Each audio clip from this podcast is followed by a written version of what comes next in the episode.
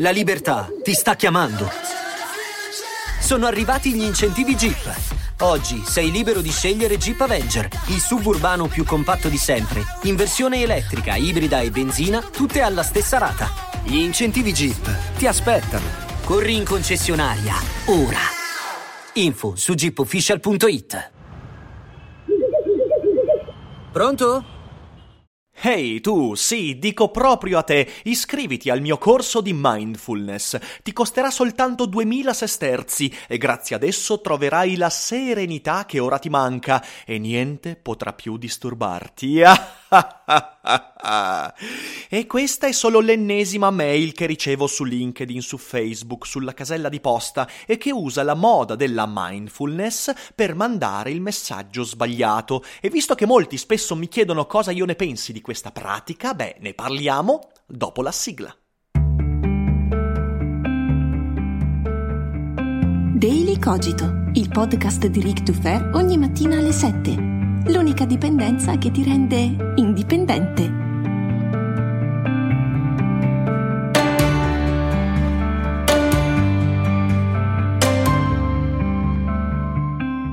Buongiorno a tutti e bentornati per questa nuova mattinata in compagnia del sottoscritto Ric Dufer e di Daily Cogito e oggi parliamo di mindfulness, però non ne parliamo in modo proprio approfondito, parliamo più che altro del modo con cui viene spacciata la mindfulness molto spesso. Se volete sapere in maniera approfondita e professionale di cosa si tratta, beh vi rimando al podcast di Gennaro Romagnoli, mio caro amico, che tratta la mindfulness in modo estremamente serio, il suo podcast si chiama Psinel, lo trovate da tutte le parti del web e sotto vi metto il sito e il link a qualche episodio. Quindi recuperate quegli episodi se volete conoscere bene la mindfulness, perché io non sono un professionista in questo campo, ma conosco abbastanza bene quello di cui si tratta, perché? Perché parlo spesso io di stoicismo e lo stoicismo è uno dei concetti correlati alla mindfulness e quando io ne parlo, beh, ormai lo sapete, conoscete la Seneca Week, ne ho discusso in tanti tanti, in tante occasioni,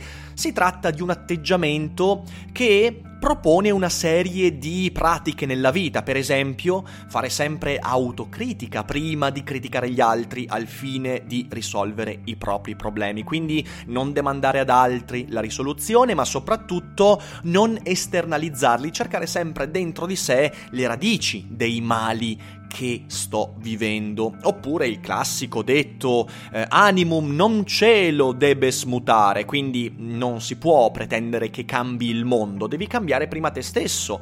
Quindi devi cercare una serie di comportamenti che ti rendano adattabile alle situazioni, perché il mondo non è fatto a misura dei tuoi desideri e insomma tutta questa serie di pensieri che per me sono molto molto importanti perché li uso nella mia vita.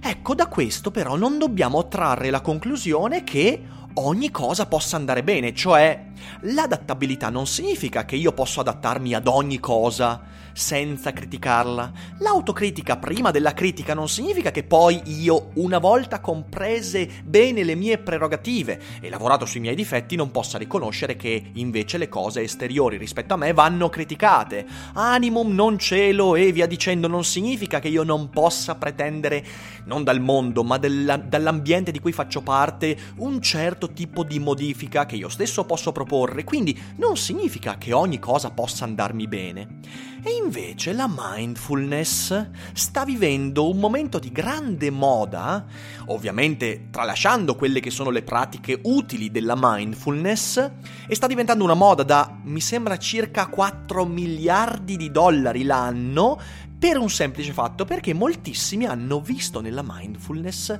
il modo giusto per manipolare delle persone. E per esempio, per esempio, il messaggio che vi ho letto all'inizio non è stato inventato, a parte ovviamente eh, le parole dei sesterzi e del costo, ci mancherebbe, però il resto l'ho preso veramente da un messaggio che mi è arrivato.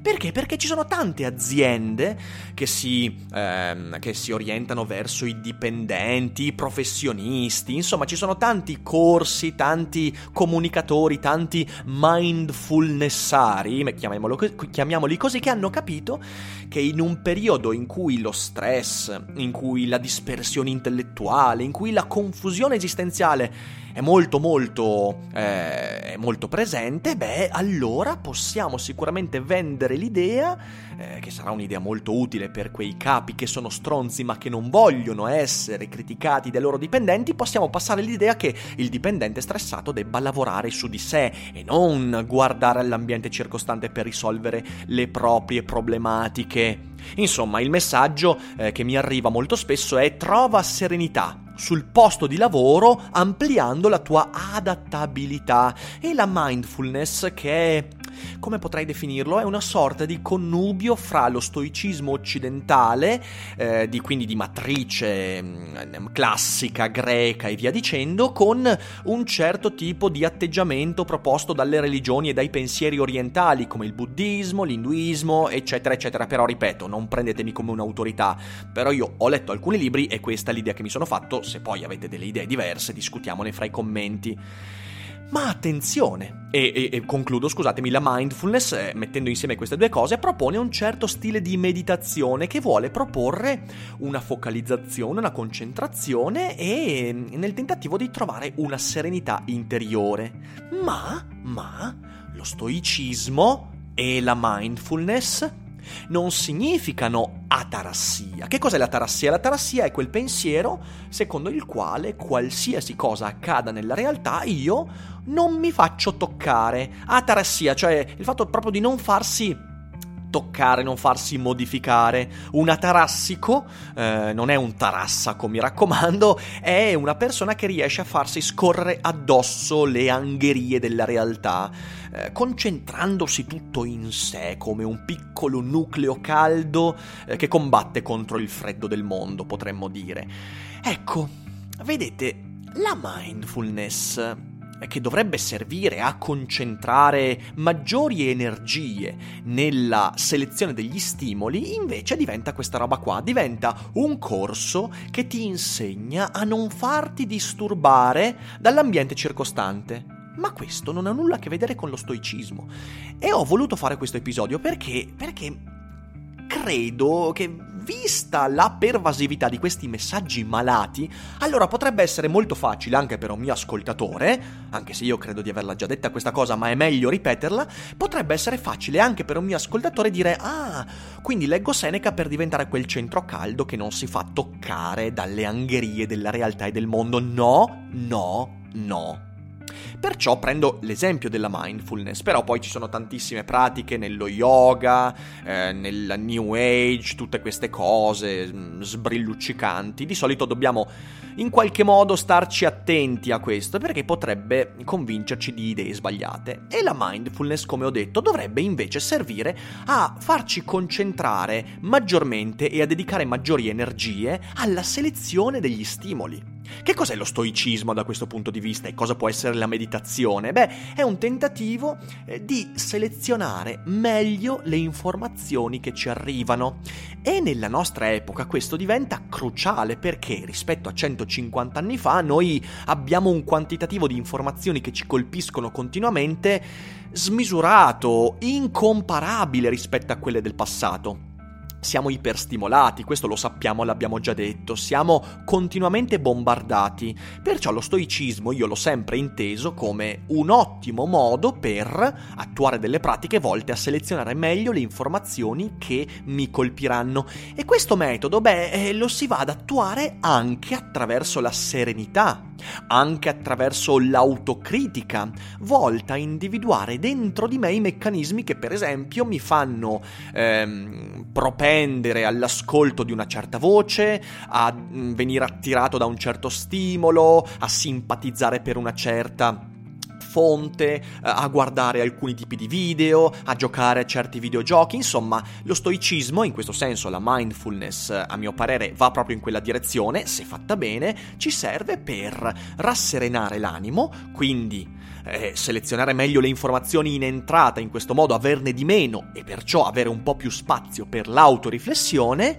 e di conseguenza proprio attraverso l'individuazione dei miei difetti, dei miei funzionamenti, dei miei desideri, che si attua soltanto quando riusciamo a rischiarare un po' la mente, attraverso quindi quell'autocritica e autoanalisi, capire meglio il mondo intorno a me capire meglio come sono fatte le persone che mi circondano, cosa voglio, cosa non voglio, perché mi arrabbio di fronte a certe cose, perché quella cosa mi piace, quel tipo di film non mi piace, perché questo libro mi attira.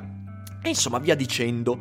In fin dei conti, la mindfulness dovrebbe essere quella pratica che, rischiarando un po' il campo di azione del mio intelletto, mi permette di capire meglio come sono fatto in prima istanza, perché mi permette di avere più spazio per riflettere su di me, in secondo luogo agire un po' meglio nei confronti di me stesso, parte di autocritica, autoanalisi, per agire meglio nei confronti del mondo. E quella parte lì invece eh, non è mica la tarassia, cioè non è che io con lo stoicismo, la mindfulness, poi mi dimentico del fatto che il mondo è un luogo su cui io ho un effetto diretto. Perciò, e questo io lo voglio dire in un'epoca in cui ci stiamo convincendo del contrario grazie a questi messaggi di merda, io attraverso la mindfulness, la filosofia, lo stoicismo, la meditazione, la respirazione e tutto quello che fate, lo yoga e via dicendo, io devo accorgermi più facilmente se il mio lavoro mi fa cagare.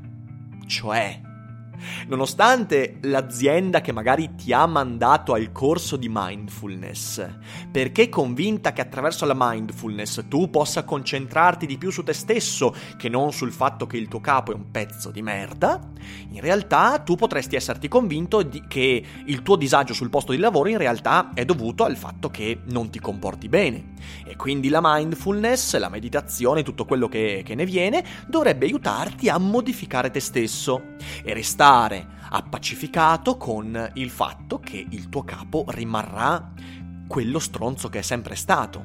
Ma cavolo, questo non è né stoicismo né mindfulness. Eh, a questo discorso è collegata l'idea malsana, per esempio, che la saggezza del filosofo sia quella di non arrabbiarsi mai, di non scaldarsi, di essere sempre quieto, pacato, tranquillo. Certo, desideriamo essere sempre così, ma se poi io vedo una realtà che mi fa schifo, io mi incazzo io litigo, io discuto, io mando anche a quel paese chi devo mandarci, ok? Non è che devo restare lì, guardare il mondo e dire, vabbè, il mondo in questo caso mi ha mostrato un lato che fa schifo, però in fin dei conti posso agire su me stesso per farmi scivolare addosso. Eh no, porcaccia la miseria, no! E quindi sappi che la mindfulness, se ti è stata spacciata in questo modo, e ripeto, la mindfulness è soltanto uno degli esempi, ma possiamo ampliare, se ti, se ti è stata spacciata in questo modo, cioè fai pace col fatto che la realtà fa schifo, ma tu lavora su te stesso, sappi che è sbagliato. La mindfulness, la meditazione dovrebbe aiutarti ad accorgerti che il tuo lavoro ti fa schifo, perciò dovrebbe darti gli strumenti intellettuali, quelli sì tuoi attraverso una sana autoanalisi autocritica, attraverso una miglior selezione degli stimoli in entrata, attraverso una maggior consapevolezza di ciò che comunichi e tutto quello che ne concorre, dovrebbe aiutarti a cambiare quel lavoro che ti fa schifo, in cui ti trovi a disagio.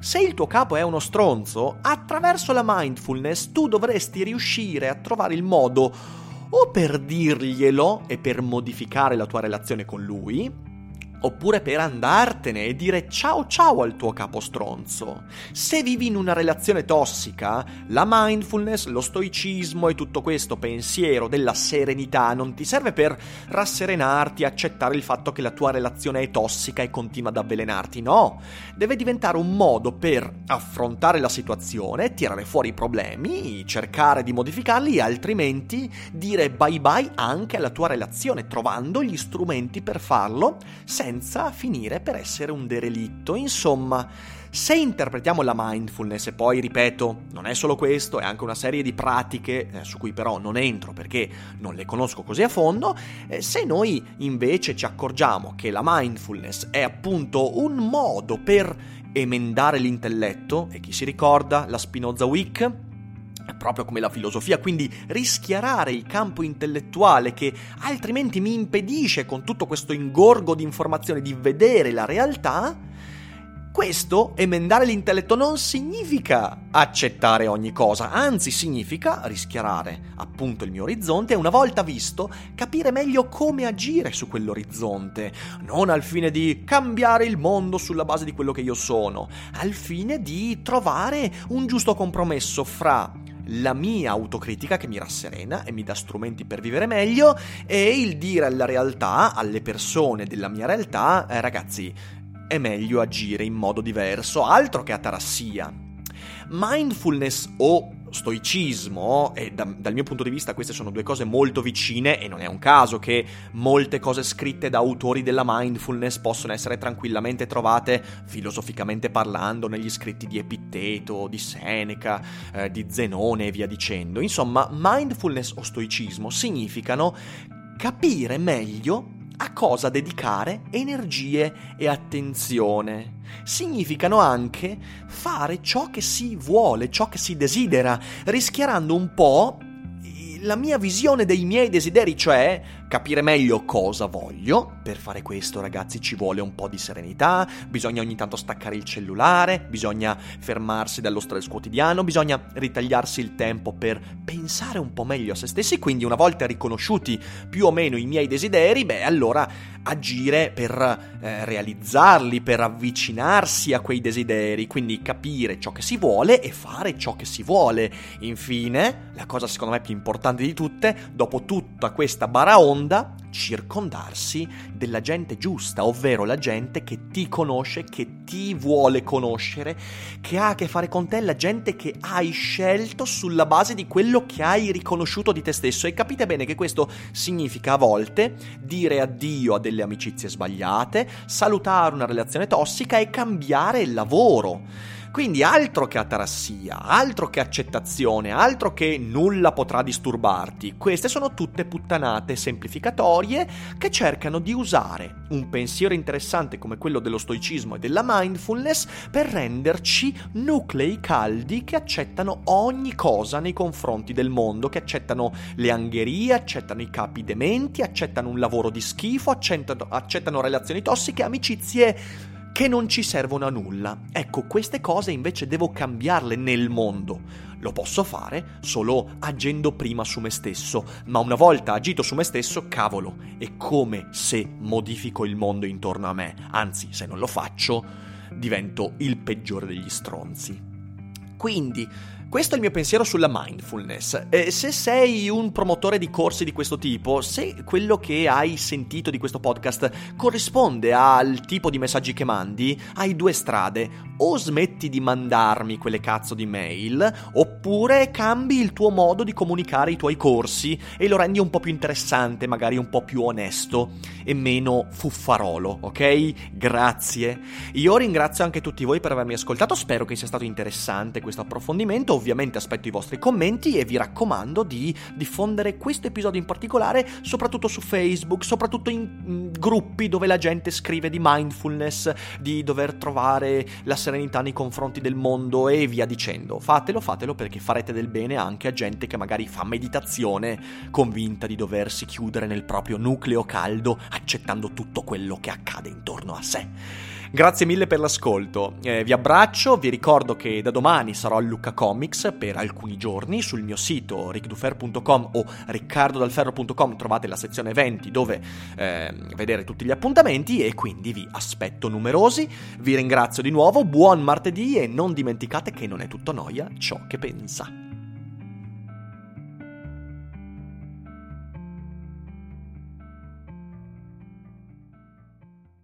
Ciao, sono Arianna di Voice e oggi ti consiglio di ascoltare.